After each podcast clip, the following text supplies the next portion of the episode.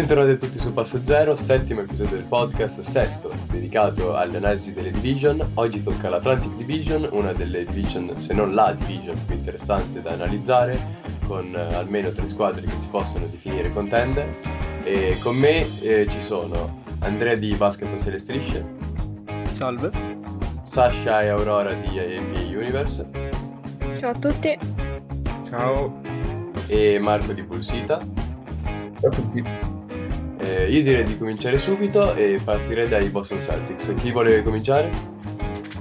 E per quanto riguarda i Celtics vorrei iniziare io perché appunto per chi non lo sapesse tipo Mavs e Celtics e questa off-season è stato un po' deludente perché beh, molti tra cui me si aspettavano del signing trade di Hayward per uh, uno magari tra Oladipo e, o Turner o entrambi oppure ad esempio anche per Gobert si parlava di, tanti nomi, io avrei visto magari bene anche Brown sinceramente nel, nel, sistema di gioco dei Celtics. E invece è arrivato Thompson a 2 anni 19 milioni, Tig 1,9 milioni e c'è stato eh, il, l'aspettato rinnovo di, di Tatum 5 anni 195 milioni. Al draft abbiamo preso Nashmith e Pritchard che sono due giovani penso di poter dire interessanti e poi appunto Thompson, che non è un brutto giocatore per carità, nel senso comunque eh, potrà secondo me rivelarsi importante, perché se noi pensiamo al Thompson dei Cavs con, eh, con LeBron, mm, non pensiamo a un brutto giocatore. E secondo me si è diciamo, afflosciato molto perché non ha stimoli. Non è un giocatore che ha per forza bisogno della palla in mano e secondo me potrà far bene. Sì, guarda, io invece giudico l'off season di, di Boston uh, parecchio interessante, cioè a me è piaciuta. Certo, forse si poteva aspettare qualcosa in più, come hai detto tu, nel caso comunque di un arrivo di Gobert o di Turner o Ladipo. Però comunque l'arrivo di Thompson uh, è un buon arrivo perché l'anno scorso comunque i Celtics hanno fatto fatica da quel punto di vista. Comunque Thompson è un buon rimbalzista, l'abbiamo visto già, cioè non è la prima volta che lo vediamo giocare e secondo me è un buon innesto. Spenderei due parole sui rookie perché secondo me sono molto interessanti, soprattutto il primo, Nashmith, eh, che è stato scelto la quattordicesima scelta assoluta. È un, un fenomeno da tre, L'ultima stagione ha tirato con il 52% dalla, dietro l'arco, quindi tanto di cappello. Eh, l'unico dubbio è il fatto che non gioca da un anno perché ha avuto un infortunio alla caviglia e quindi ecco un po' sulle, per quanto riguarda la condizione fisica, altrimenti secondo me è veramente interessante Infatti l'anno scorso ha tenuto una media addirittura di 23 punti con 5 eh, rimbalzi e una palla recuperata e mezza più la grandissima percentuale da 3. Per quanto riguarda Pritchard, eh, lui è... Mm, cioè anche lui è un buon tiratore da 3, è un buon passatore, è una point guard e sa creare bene il gioco. Sì, giudico buona la, la season dei Celtics, secondo me ancora quest'anno non saranno una contender, dovranno però la, la, lavorare su alcuni punti che va, innanzitutto ehm, la, crescita del, la, crescita definitiva di alcuni giocatori, soprattutto, a, soprattutto per quanto riguarda Jalen Brown, che secondo me può, ha, ancora dei margini di crescita, e, e un, invece un punto fondamentale è l'attacco che io definisco Tatum centrico, perché appunto quan- penso che quando, i, ta- quando ta- eh, Tatum non sia in serata, automaticamente i Boston perdano. È una cosa che ho notato soprattutto in questi ultimi playoff. La, la squadra, nonostante sia una di quelle squadre che ha tanti giocatori che possono fare 20 punti, come hanno anche dimostrato in regular season quando fecero la partita da tutto il quintetto sopra i 20 punti, a prova appunto di questa cosa, però nonostante questo, mh, se Tatum gioca male, a- automaticamente i Boston hanno notato che perdono. Invece per quanto riguarda la firma più importante secondo me di questi Celtics, che penso sia Tristan Thompson, è un buon centro, perché non è quello dei Cavs, però eh, può aiutare a, a, colmare appunto le lacune in, in quel ruolo che sicuramente la, il problema principale è sicuramente un centro migliore so, sotto quasi tutti i punti di vista rispetto a Cantor. No, sì, sì, so, comunque sono, sono completamente d'accordo su letteralmente tutto. E secondo me l'unico errore che hanno fatto al draft è stato il fatto di aver scambiato Bane, però sono contenta per Bane, eh, come sapete bene io ho un debole per Bane, perché comunque probabilmente Grizzlies potrà avere più spazio. Mentre per quanto riguarda una possibile sorpresa, ce ne sono in realtà due, perché ci sono Robert Williams che nei due anni in cui ha giocato non ha fatto vedere molto, poi si è anche infortunato molto spesso, però io ho visto quasi tutte le partite dei Celtics ai playoff e ha fatto vedere sprazzi di buoni sprazzi, insomma. E quindi ora è il terzo centro in ordine. Però, appunto, secondo me non è un brutto giocatore, poi è l'unico centro atletico che hanno, comunque il più atletico. E mentre poi c'è anche Romeo Langford. Chi è? Io, io, io odio tutti. Tutti dal primo all'ultimo. C'è anche però Romeo, eh, c'è anche però Romeo Langford che non è stato impiegato, anche se appunto sarebbe abbastanza in alto come ro- in rotazione. E in caso dovesse far bene, potrebbe anche lui essere una sorpresa perché i Celtics sono un'ottima squadra, ma hanno questo problema di essere dannatamente corti come a livello di panchina, insomma, di rotazioni. Eh, io mi collegherei a questo discorso perché mh, non sottovalutiamo la, la firma di Tig che va a allungare molto le rotazioni, porterà tanti minuti di qualità. Io ho avuto la possibilità di vederlo nell'amichevole contro i Sixers, contro i 76ers. Ehm, ha segnato tantissimo tenendo pochissimo il pallone in mano. Molti dei suoi punti sono venuti da tiri da tre in catch and shoot o su mh, floater dopo un paio di palleggi.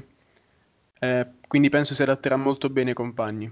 E poi, come dicevate voi, eh, Tatum quest'anno sarà ancora più centrale nel, nel, gioco di Boston. Ora che non c'è Hayward, lui dovrà colmare anche quei 4-5 assist che portava Hayward. Sappiamo che Tatum ogni tanto forza delle conclusioni, forza dei tiri. Quei tiri forzati devono trasformarsi in assist in questa stagione. Sì, sì, mi trovo abbastanza d'accordo. Vorrei spendere le ultime due, palo- due parole sui Celtics. Eh, sono d'accordissimo su quello che hai detto riguardo a Tig, che comunque una, è abbastanza una certezza. Per quanto riguarda ciò che ha detto Aurora, cioè riguardo Williams e Langford, cioè questi ragazzi qui bisogna, sono solo da vedere. E, però volevo non far sottovalutare appunto Tatum e anche Jalen Brown che comunque sono due giocatori che a me fanno impazzire secondo me quest'anno c'entreranno ok Tatum sicuramente anche Jalen Brown l'all star quindi secondo me, cioè, io mi aspetto uno step in più da parte di tutti e due. E detto ciò, chiuderei con, i, con Boston. Eh, in, abbiamo dato come media 7 perché giudichiamo l'off season buona. Detto ciò, passiamo alla prossima squadra che sono i Brooklyn Nets per chi vuole iniziare. Eh, Brooklyn ha tra virgolette puntellato il roster. Eh, l'anno passato, infatti, è stato un po' un anno d'attesa eh, Brooklyn aspettava il recupero di Durant, eh, nel frattempo comunque eh, di Wee, di Lavert, eccetera, ovvero il core giovane, ha continuato a mostrare belle cose. Um, quest'anno Brooklyn inizia l'off-season, uh, ha iniziato l'off-season in maniera um, molto molto molto positiva, uh, soprattutto Durant, non mi aspettavo un rientro in campo già in uh, questo stato di forma, mm, eh, lui si è anche detto insoddisfatto, quindi eh, diciamo che mh, mm, la voglia c'è, ma l'ha sempre dimostrato per tutta la sua carriera. Eh, e nulla, l'ha accoppiata con Irving, almeno queste prime uscite ehm, mi sono piaciute, mi piace proprio come accoppiata. Irving ha fatto una prima partita strepitosa dal mio punto di vista, proprio strepitosa, dominante. Non lo vedevo così dominante dai tempi di The Cavs con, con LeBron. Eh, prima di vedere le partite in, eh, della pre-season eh, gli davo mh, tra i favoriti, però non proprio una delle squadre da battere. Adesso invece secondo me ad est forse è la squadra da battere insieme a, ai Bucks, credo, perché comunque eh, avere un Giannis in squadra per me è sempre un gran, un gran boost, anche se non mi sono piaciuti molto durante questa season. Sì, mi trovo, mi trovo particolarmente d'accordo, cioè secondo me comunque l'off season non dovevano far chissà cosa, dovevano solamente aspettare Durant e anche Irving perché ha giocato pochissimo. Cioè Irving secondo me comunque è un giocatore sensazionale, mm, ricollegandomi a quello che hai detto tu, cioè, tipo l'anno scorso ha fornito una prestazione per esempio da 50 punti con l'80% dal campo ed è veramente per pochi, quindi può, potrà essere comunque una seconda opzione dietro a Durant eh, favolosa, quindi sono d'accordo anche sul fatto che sono i favoriti per, cioè sono tra i favoriti per il titolo e i favoriti est insieme ai Bucks. Mm, io sincero ho sempre avuto fiducia in questi Nets, li ho sempre giudicati eh, la migliore squadra dell'Est eh, da- dal primo momento e dopo averli visti, secondo me sono veramente l'unica squadra che si può definire a livello Lakers, perché secondo me veramente stiamo parlando di quello stesso livello, perché stiamo, stiamo parlando comunque appunto di una squadra che è riuscita ad arrivare settima senza le sue due eh, star principali, ovvero Irving e Durant. Immaginatevi questa squadra adesso con due dei migliori giocatori della nostra generazione, secondo me stiamo parlando appunto di una squadra di un livello altissimo.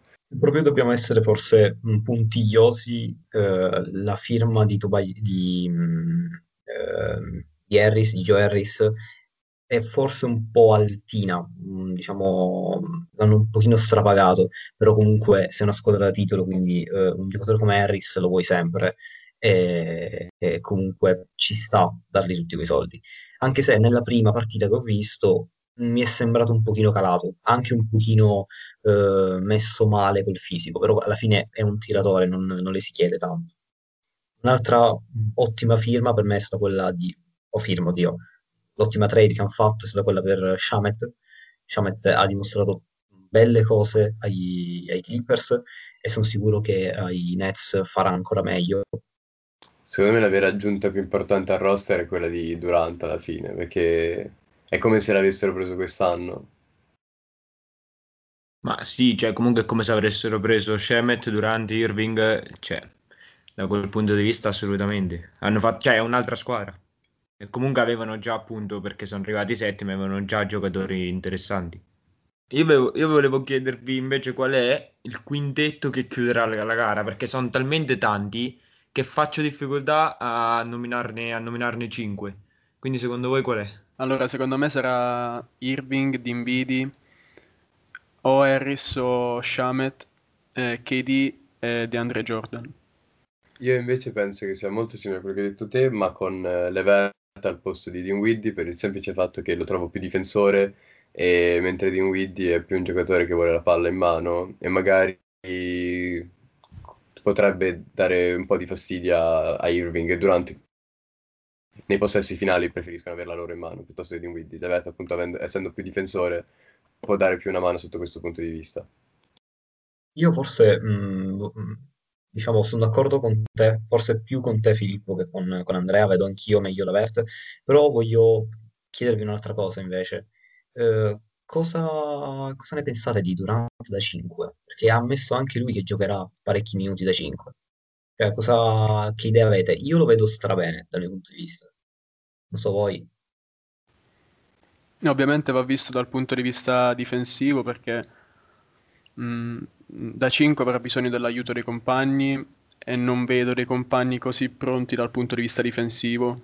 Anche nel reparto guardie non ci sono eh, guardie pronte a difendere sui lunghi, quindi mh, dal punto di vista difensivo va, va, visto, dal punto di vista offensivo è, è un'arma letale. Eh, no, non so come squadre come i Lakers possano accoppiarsi, può essere effettivamente un'arma molto importante da utilizzare contro i Lakers eventualmente. Eh, forse Milwaukee può contrastarla mettendo Yanis da 5, ma in ogni caso è un'arma offensiva incredibile. Guarda, ehm, sono d'accordo sul fatto che potrebbero perdere molto difensivamente, però se tu schieri durante da 5 obblighi la squadra avversaria ad adattarsi, quindi difficilmente io vedo, non lo so, ehm, un Durante contro Adams, cioè io vedo che comunque la squadra che avrai di fronte dovrà adattarsi e mettersi un giocatore capace di contenere Durante e quindi diciamo questo gap eh, che potresti avere difensivamente viene eliminato. Vero, vero magari giusto qualche squadra potrebbe approfittarne, penso a Jokic, penso a Embiid, però effettivamente molte altre sarebbero costrette ad adattarsi. Sicuramente, anche perché abbiamo visto ora un esempio completamente diverso, due giocatori completamente diversi, però ad esempio a Houston giocare senza un centro non ha, diciamo, debilitato così tanto, perché anche se le- nell'NBA moderna il ruolo del centro è molto meno eh, importante rispetto a come era in passato, quindi mh, non ci sono tutti questi fisici statuari, tra virgolette. Quindi non lo so, cioè davvero i, i centri... Però qua mi ricollega a ciò che dicevo prima, Houston aveva delle guardie come Arden, come Westbrook, che possono difendere in post volendo senza soffrire più di tanto, possono dare un, un grande contributo al rimbalzo. Non ci sono guardie di questo tipo a Brooklyn, quindi da quel punto di vista quello è il mio dubbio. Però effettivamente almeno 20 squadre sarebbero costrette ad adattarsi a togliere il centro dal campo, quindi mh, può essere un'arma molto importante. Un'altra domanda, eh, sempre riguardante i Nets, è eh, Steve Nash in panchina. Allora, nella prima partita, eh, io non so sinceramente, ora detto tra noi, quanto eh, c'è di Steve Nash in quella squadra. Perché ehm, comunque in panchina a- ad assisterlo ha mh, forse un allenatore, uno dei più famosi eh, nella storia, abbiamo D'Antoni. Non lo so, eh, secondo me è un pochino un- una figura messa lì eh, dal ruolo istituzionale più che altro, anche perché lì secondo me comandano Irving e Durant, quindi non lo so, Mm, voi cosa, cosa ne pensate di Nash in panchina? E come giocherà? Perché comunque abbiamo visto una partita, sì, però sempre pre-season e ovviamente non si riesce proprio a capire come effettivamente giocherà quella squadra. Io penso che mh, la scelta di Nash, ma anche di D'Antoni, sia, sia palese la volontà di mettere lì dei coach che abbiano un rapporto quasi paritario con le star. L'abbiamo visto con D'Antoni Arden ehm, e lo rivedremo ai Nets. KD e Irving avranno potere decisionale, avranno carta bianca su come giocare in campo. Io credo che sarà un gioco abbastanza semplice quello di Brooklyn, in realtà era già così l'anno scorso, ricco di isolamenti, di pick and roll, di tiratori pronti a sfruttare le, le- le- penetrazioni dei compagni sul perimetro. Non credo che vedremo un gioco molto articolato come, come vediamo in altre squadre. E, e credo sia una scelta giusta in merito al- alle caratteristiche di Irving, di KD, ma anche di Dinwiddie, di Lever, anche di Allen e di DeAndre Jordan nei pick and roll, quindi mm, sì, mi aspetto questo da- da- dai coach e dal gioco, insomma. Comunque, chiuderei qua il discorso sui Nets. Il voto generale è stato un 7. Eh, I Nets si candidano a vincere il titolo, quindi non potevamo non premiarli. Eh, direi di andare avanti con i Knicks se qualcuno vuole prendere in mano il discorso. I Knicks hanno fatto una off-season nonostante piena di firme, comunque possiamo dire tranquilla, perché nessuna di queste è particolare, cioè particolarmente importante. Eh, hanno, hanno rifirmato Peyton, Noel, Bo- Burks, hanno, eh, hanno firmato Rivers per tre anni e hanno tenuto via Trade Spellman ed Evan. Hanno preso due ottimi rookie, eh, Toppin e Quickly, e hanno perso solo Arclas, che comunque non è questa grande perdita. Mm, il roster non è assolutamente adatto per competere, non adesso, però a differenza so- dei, dei soliti Knicks, forse abbiamo una base per i prossimi anni, avendo molti giocatori giovani, mm, molti giocatori che in prospettiva possono diventare chi un buon role player, chi una buona all-star eh, o, o ottimi difensori.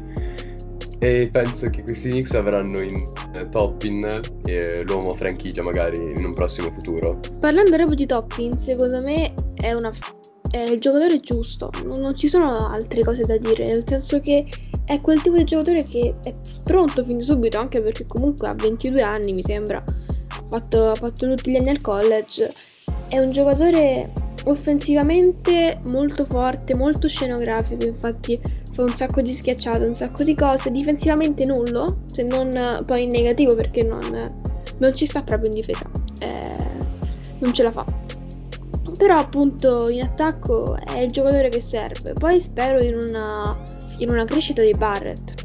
Però se devo dire questi Knicks sono riusciti a non fare scelte sbagliate perché comunque tutti quanti i contratti che hanno firmato sono stati contratti bassi, cioè il più alto è stato Rivers 3 anni 10 milioni, che comunque sono 3 milioni e 3 all'anno. hanno preso anche Spellman e Ivan, che sono comunque giovani. E l'unica cosa, giusto Randall e Topping che si potrebbero sovrapporre nel ruolo, ma io vedo una, un trio Barrett, Toppin e Robinson in ottica futura sicuramente un buon trio. Adesso, adesso no, ma tra 3-4 anni, ma anche l'anno prossimo se riuscissero a prendere un ottimo giocatore in free agency potrebbero andare sicuramente playoff. Allora, ehm, sì, diciamo che comunque i Knicks vanno premiati perché è il primo anno in cui non commettono cagate durante la free agency. Quindi mm, un piccolo premio va sicuramente a Rose che è andato appunto a portare un po' di sanità in quel di, dei Knicks. Ehm, e comunque niente, la squadra i giovani ci sono, mm, non sono di belle speranze dal mio punto di vista. Ehm, parlo di Intilichina, di Kevin Knox non lo so, non mi convincono tanto. Ehm, però ci sono anche altri giocatori invece che mi convincono, mi convincono davvero tanto.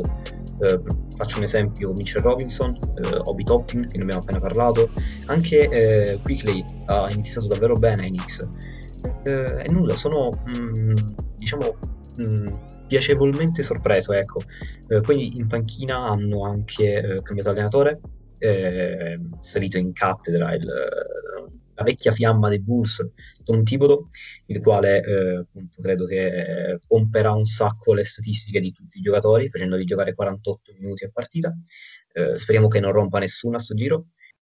Mm, una cosa che non apprezzo di questa off-season eh, dei Knicks è il fatto di non aver eh, provveduto a scambiare Randall, che oltre ad essere un contratto pesante e che non trovo molto molto giusto per le cifre a cui è stato firmato, blocca anche la crescita di Toppin, perché appunto Toppin non, è, non ha né il fisico per giocare da 3 e direi non, non dà quella rim protection che, può, che deve dare un 5.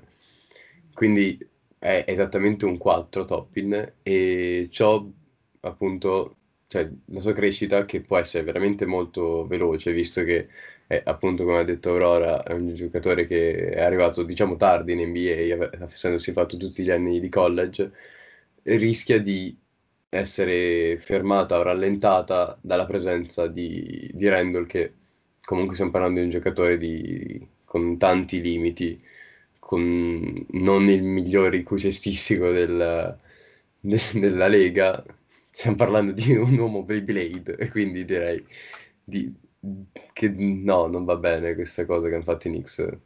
Mm, oltretutto, pa- almeno pare da queste gare di pre-season, ma spero vivamente che non sia così anche in stagione regolare, perché sennò sono da prendere a schiaffi tutti quanti in quella dirigenza. Pare dalle pre-season che si stia preferendo Noel a, a Mitchell nel quintetto e nei minuti finali, oltre a farlo giocare più spesso adesso magari è solo preciso, però anche solo in queste gare qua si vede proprio che Mitchell Robinson è un candidato a, oggi per il uh, Most Improved Player e nel futuro non mi stupirei se diventasse anche più volte un giocatore da Defensive Player of the Year, perché veramente um, sta dimostrando di essere veramente un, in prospettiva uno dei migliori difensori della Lega. Io vorrei mh, spendere anche due parole per Topping che secondo me verrà utilizzato molto dalla piccola, mh, perché comunque Randall non lo metteranno in panchina, difficilmente secondo me lo vedremo in panchina Randall.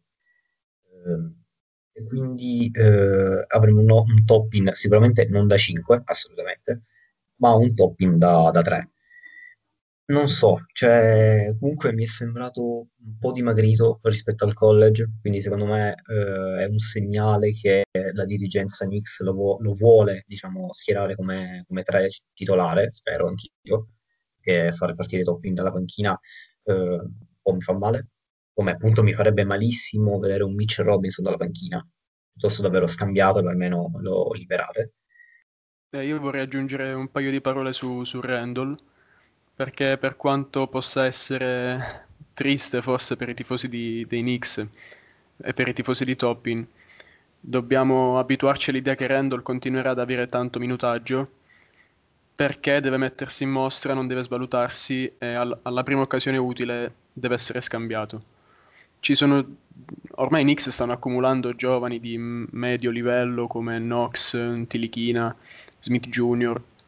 Questi sono tutti giocatori che non sono indispensabili per il futuro de- della squadra e potrebbero essere incorporati in una trade con, con Randall. Quindi continueremo a vedere Randall in campo, tanti minuti, tante responsabilità, perché il suo valore deve rimanere alto, per quanto possa essere alto in questo momento. Mm, voglio aggiungere un'ultima cosa su Toppin e poi chiudiamo, direi. Eh, il fatto che eh, è arrivato in NBA a 22 anni, ormai ne farà 23 eh, durante la stagione. Mm, non è un po' tardi, cioè effettivamente quanto può essere il suo potenziale? Cioè, mm, non lo so, secondo me questo è il giocatore, cioè nel senso potrà sicuramente migliorare ancora un pochino, limare molto del suo gioco, però secondo me non dobbiamo aspettarci mm, un giocatore franchigia o non lo so. Secondo me sarà questo e, e rimarrà questo qui, nulla di più. Farà soltanto esperienza d'ora in poi. Io ti dico, sono in disaccordo con te per il fatto che non lo definirei un giocatore che ancora non ha più potenziale da esprimere, ma più un giocatore che è, già pronto per l'NBA. Forse tu volevi, cioè non volevi intendere quello che ho pensato io, però mh, secondo me può ancora migliorare e di parecchio. Mh, anche perché ho notato che ha, ha anche una discreta visione di gioco. Può, sec- secondo me ha, ha un potenziale, magari non da uomo franchigia di una contender, ma almeno momentaneamente dei Knicks e dei Knicks del futuro che vogliono provare almeno a, a, ad avere un posto fisso nei playoff, può esserlo tranquillamente, anche perché offensivamente può diventare uno dei migliori attaccanti della Lega. Sì, attenzione, io non volevo dire che Toppin è un rottame o qualsiasi cosa, perché comunque eh, prendere un Toppin alla 8 è un colpaccio incredibile. Cioè Toppin poteva tranquillamente partire anche alla 4, venire ai Bulls, poteva andare ai Cavs e così via. Quindi colpaccio. Però quello che mi spaventa appunto è non so quanto... Ehm, quant'è il suo tetto massimo, ecco, quant'è che può, eh, qual è il suo limite, ok, mettiamolo in questo modo, non riesco a esprimermi bene, eh, di potenziale, ecco, di, appunto di potenziale. Allora, io per quel poco che ho visto, mi è sembrato un giocatore con tante qualità, però mi è sembrato ancora acerbo sotto molti punti di vista. Il gioco in post, ad esempio, è molto bravo in post, ma alcuni movimenti non li vedi fluidi come li vedi alle star NBA. Anche il tiro da tre è ottimo, ma può ancora lavorarci. Quindi io credo che il suo, il suo limite, diciamo così, sia ancora lontano. Non mi aspetto di vedere una superstar assoluta, quello che da solo tracinerà i Knicks ai playoff, però, io, però credo ci sia ancora tanto, tanto da migliorare. Ovviamente arriva nella Lega come uno dei, dei più pronti tra i rookie di quest'anno, considerando anche lo spazio che avrà ai Knicks, non, lo considererei anche nel, nella lotta per il, per i rookie dell'anno. Ed è proprio qui che volevo arrivare, io vedo Toppin nella top 3 perché comunque avrà tanto spazio ed è uno che in attacco fa faville, cioè è davvero importante e determinante secondo me. Poi ha tantissimi altri limiti per carità, a partire dalla difesa ad arrivare a poi tanto altro. Però un giocatore del genere serve a Knicks. Io ho fatto questo esempio un po' di tempo fa con, con Westbrook, dicendo a Knicks serve un giocatore come Westbrook che faccia divertire i tifosi, che li faccia sognare, che schiacci, che faccia. E Toppin è questo giocatore, ti costa un sacco di meno poi è certamente di un'altra categoria, di una categoria molto più bassa. Però è quello appunto, è il prototipo che serve Nix, è appunto scelta giustissima. E direi di chiuderla qui. E ai Knicks abbiamo riuscito a dare un 6,5 totale, poiché hanno preso dei giovani promettenti che però non hanno ancora fatto il salto di qualità e non, non basta a competere sicuramente. Direi di passare alla prossima squadra che sono i 76ers. Se volete posso iniziare io illustrando un attimo quelle che sono le entrate. Hanno firmato Dwight Howard a un anno a 2,6 milioni e poi tramite trade hanno preso sia Seth Curry che Danny Green per Orford che comunque secondo me già è un ottimo season dato che hanno ceduto Orford e non era facile e anche per eh, Richardson. Uh, l'innesto comunque di quelli che sono due ottimi tiratori, eh, tralasciando un po' la, la, stagione dell'anno scorso di Annie Green, che tutto sommato in regular season prima della bolla è stata anche buona, e anche l'innesto di Seth Curry sono fondamentali secondo me, perché anche per, per quanto riguarda un po' il rapporto che c'è tra Simmons, Harris e Embiid, allargare un po' il campo non, non fa mai male, e secondo me sarà molto utile appunto per il duo Simmons e Embiid. Detto ciò, hanno un talento assurdo, io li vedo molto bene quest'anno per quanto riguarda Philadelphia. Sì, io anch'io sono molto ottimista sui, su Philadelphia. Non li metto allo stesso livello di, dei Nets, neanche dei Bucks, ma per me quest'anno hanno serie possibilità di competere. Um, Curry e Green si adattano perfettamente, soprattutto Curry, che può anche crearsi il tiro dal palleggio, può giocare il pick and roll eh, io mi aspetto di vedere Simmons usato maggiormente da Alla e già eh, nel, nell'amichevole ad esempio contro Boston l'ho visto molto in post, l'ho visto utilizzato eh, in parte come bloccante. Ehm, ho visto un'ottima intesa con Embiid che non si è limitato a ricevere tiri da tre sul perimetro ma ha tagliato al momento giusto e Simmons ovviamente è, è uno dei migliori playmaker dell'NBA, la, la, lo ha sempre servito perfettamente. Un altro giocatore che può trarre vantaggio da, da, questi, da queste nuove spaziature è Harris, che fa dell'uno contro uno in post una buona parte del suo gioco che non ha potuto sfruttare negli anni passati. Quindi io mi aspetto di vedere un Harris più efficiente al tiro, che è stata una delle, delle statistiche in cui è stato eh, peggiore l'anno scorso. E quindi mi aspetto che possa essere finalmente quel terzo, quel terzo violino, quella terza star di cui Philadelphia ha bisogno. Sì, anche io sono molto positivo su questa off-season dei, dei 76er, soprattutto per aver ceduto Orford, oltretutto per un giocatore di cui avevano molto bisogno. E... Mm, forse, mm, ah, come, come, hai detto te, eh, Andrea, non sono ancora a livello, almeno per quanto riguarda i net, dei Nets, perché forse sono di livello un po' più alto rispetto a tutti, mentre magari ai Bucks si avvicinano un po' di più, ma poi forse sono un passo ancora avanti anche loro, però sono sulla strada giusta per competere, forse hanno il, il roster più competitivo da qui agli ultimi anni. Mm, un problema di questa squadra è, come al solito, come, come è stato ultimamente quello dei, dei 76ers, il problema della squadra che non è lunghissima, non ha una panchina chissà quanto importante e è sempre stato, cioè, ed è un punto molto importante per le squadre che vogliono competere la panchina, sia in regular season per dare il più riposo possibile alle star, sia poi in, uh, ai playoff perché spesso servono giocate decisive anche dai giocatori in panchina e da quelli di contorno, diciamo. Vorrei rispondere a questo perché, cioè, vorrei un attimo nominare quelli che sono secondo me giocatori interessanti. Cioè, comunque, allora, da, per quanto riguarda i lunghi, la firma di Red Howard, se è quella dell'anno scorso, comunque è una buona firma perché comunque con Los Angeles ha dimostrato buonissime cose.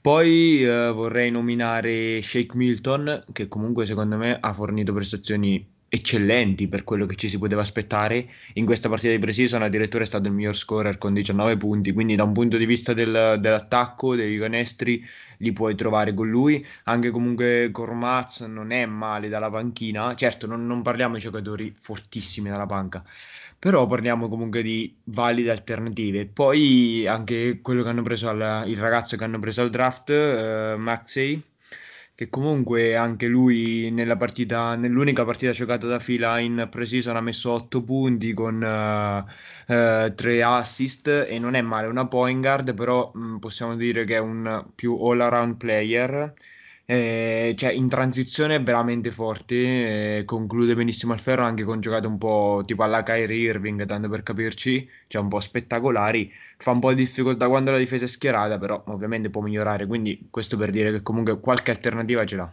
Non grandi livelli, ma qualche alternativa c'è. Sì, sì, infatti si sono mossi davvero bene al draft.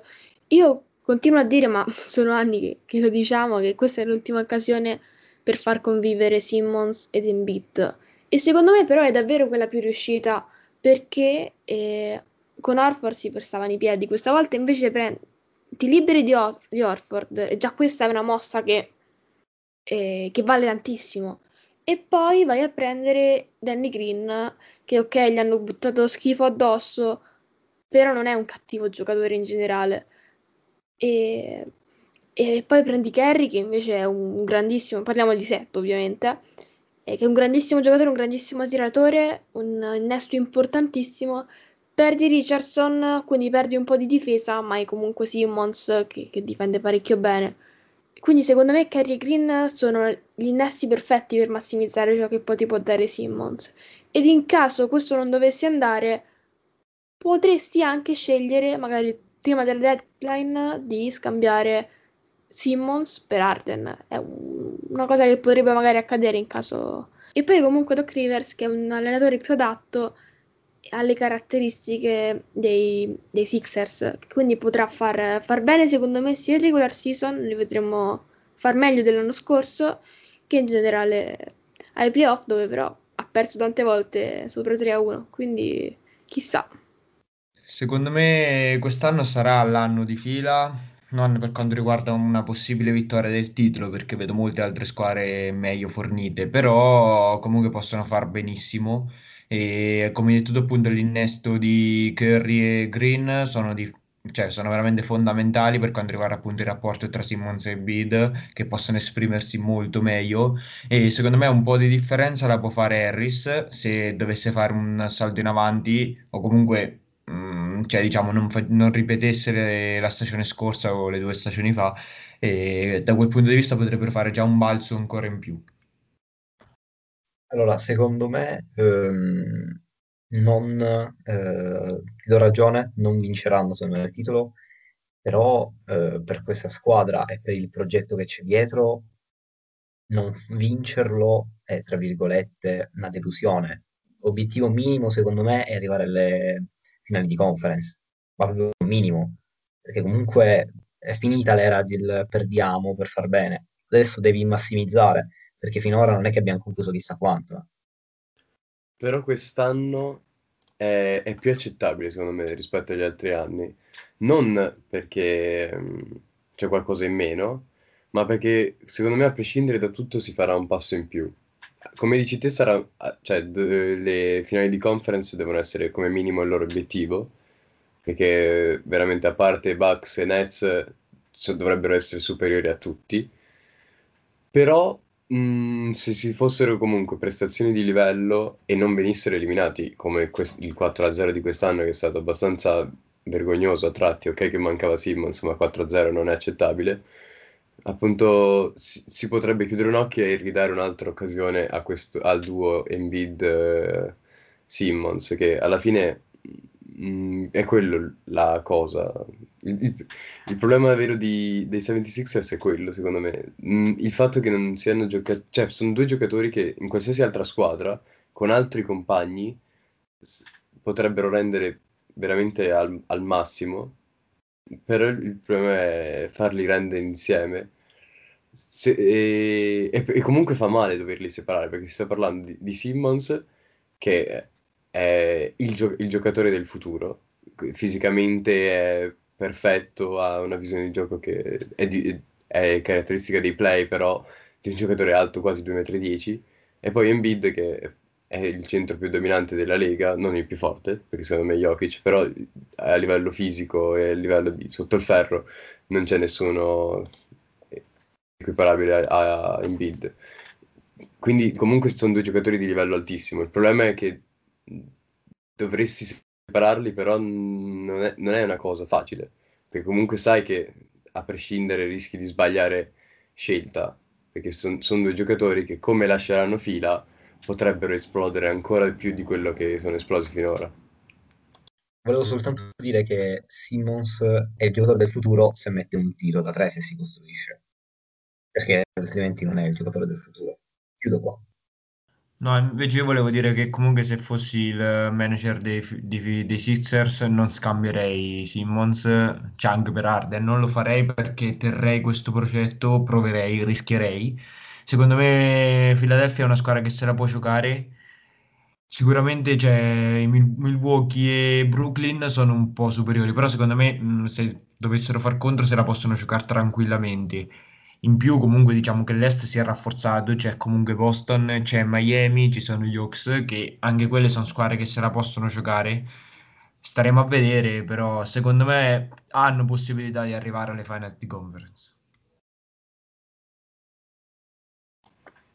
Mm, commento un attimo questo, questo mm, discorso su Arden, poi chiudo i 76ers.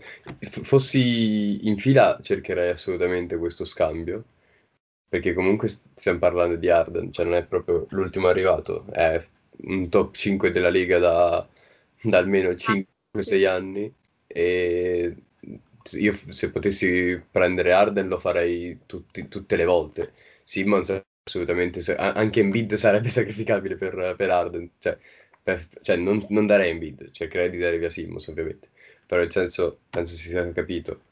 Mm, penso che aggiungendo Arden a roster, oltre ad avere un fit ancora migliore, aggiungersi un giocatore che neanche, secondo me neanche nelle più rose aspettative di Simmons arriverebbe ad Arden. Quindi se fosse possibile lo farei. Eh, eh, sono i Rockets che mh, mm, dovrebbero pensarci due volte a scambiare Simmons per Arden. Comunque, detto questo, che comunque è la mia opinione, e chiuderei sui 76ers, il voto generale è stato comunque ah, veramente alto, è stato un 8. E quindi passiamo ai Raptors, ultimi non per importanza, o forse sì in realtà, perché sono stata l'unica squadra di questa division che eh, non, ha, non, è migliorata, perché, perché, perché, loro hanno perso Ibaka, il primo che mi viene in mente, e anche Gasol, che durante gli scorsi playoff è stato un po' un cadavere, un po' come, come Felicio.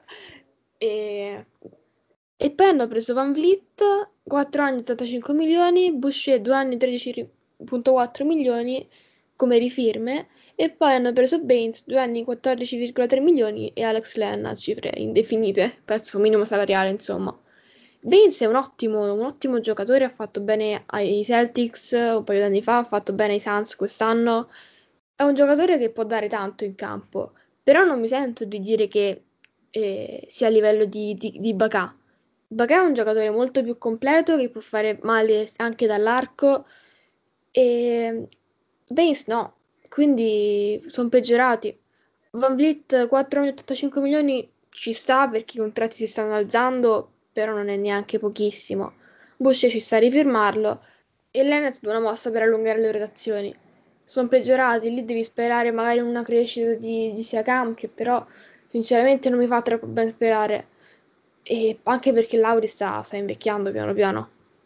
Allora, ehm, io mm, tanto Baines, sì, cioè hai preso Baines e Len eh, e hai perso Gasol e Ibaka. Eh, fallimento completo. Posso aver puntato su un altro profilo eh, per rimpiazzare i due.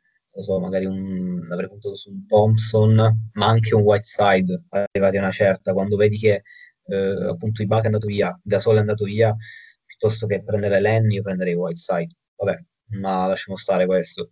Io vorrei soffermarmi un attimo su Van Vliet. Allora, sarò forse un po' la voce fuori dal coro, però eh, Van Vliet non lo so, cioè a 27 anni per 4 anni, quindi questo significa che te lo porterai dietro fino ai 31, non lo so, a me non mi ha mai convinto più di tanto, cioè son, è un giocatore che sì, non è male, però boh, non lo so, non mi ha mai convinto. Sono d'accordo anche per Lauri, Lauri ormai sta invecchiando. Ehm, diciamo, questi Raptors non sono messi benissimo in ottica futura. Eh, uh, non saprei davvero cosa dire. Sentivo voci che parlavano appunto di un ritorno di De Rosen, però buh, cioè anche un ritorno di De Rosen non andrebbe a risolve- risollevare le situazioni hanno perso molto rispetto all'anno scorso, come ho già detto, ehm, e non lo so, l'unica cosa che può salvarli è ehm, eh, Nick Nurse, che è un signor allenatore, è davvero è l'unica cosa che secondo me può salvarli, altrimenti scenderanno parecchio quest'anno. Eh, io vorrei aggiungere un paio di cose. mm, Per quanto riguarda Baines e Len, mi sembra chiaro l'intento di puntare su centri che possono tirare da tre, soprattutto Baines, che era una cosa che facevano anche Gasol e Ibaka l'anno scorso, negli anni passati. Quindi da un punto di vista offensivo magari non ci perdono più di tanto, anche se il playmaking di Gasol è difficile da trovare. Eh, però il problema sarà in difesa. Probabilmente cercano centri con queste caratteristiche per favorire il gioco di Siakam in post. Per quanto riguarda Van Vliet sono d'accordo con te, mm, è un giocatore che non mi ha mai fatto impazzire. Mm, Trovo delle cifre leggermente alte, anche se come avete detto voi ormai sono cifre del tutto normali, ci stanno. E per quanto riguarda Lauri, eh, è in scadenza, quindi non possiamo escludere una trade, ad esempio i Clippers, abbiamo detto più volte che hanno bisogno di un play. Hanno- Lauri ha già giocato con Leonard, ha già giocato con Ibaka, potrebbe essere un profilo molto interessante. Quindi occhio a una trade per Lauri. Molto interessante, però mh, dal punto di vista contrattuale non saprei come si potrebbe finalizzare.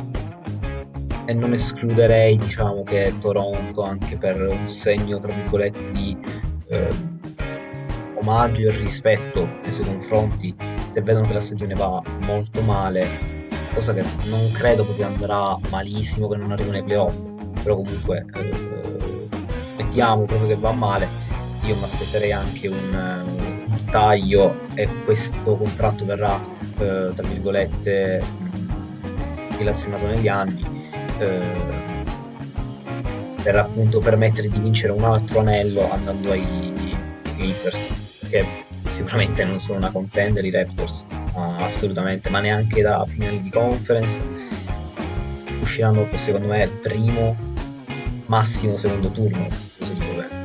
Ripeto, salvati sempre da Nick Nurse, non da, dal quintetto. Direi che su, su Toronto non c'è molto altro da aggiungere. Noi abbiamo chiuso con un. abbiamo dato un voto di 5,5. Ehm, la squadra è leggermente peggiorata nel reparto lunghi, ma insomma l'abbiamo già spiegato. Quindi direi che per questo episodio è tutto. Fateci sapere cosa ne pensate, chi per voi ha fatto la miglior off season in questa division. E io vi saluto qua. Ciao! Ciao a tutti! Ciao a tutti, alla prossima!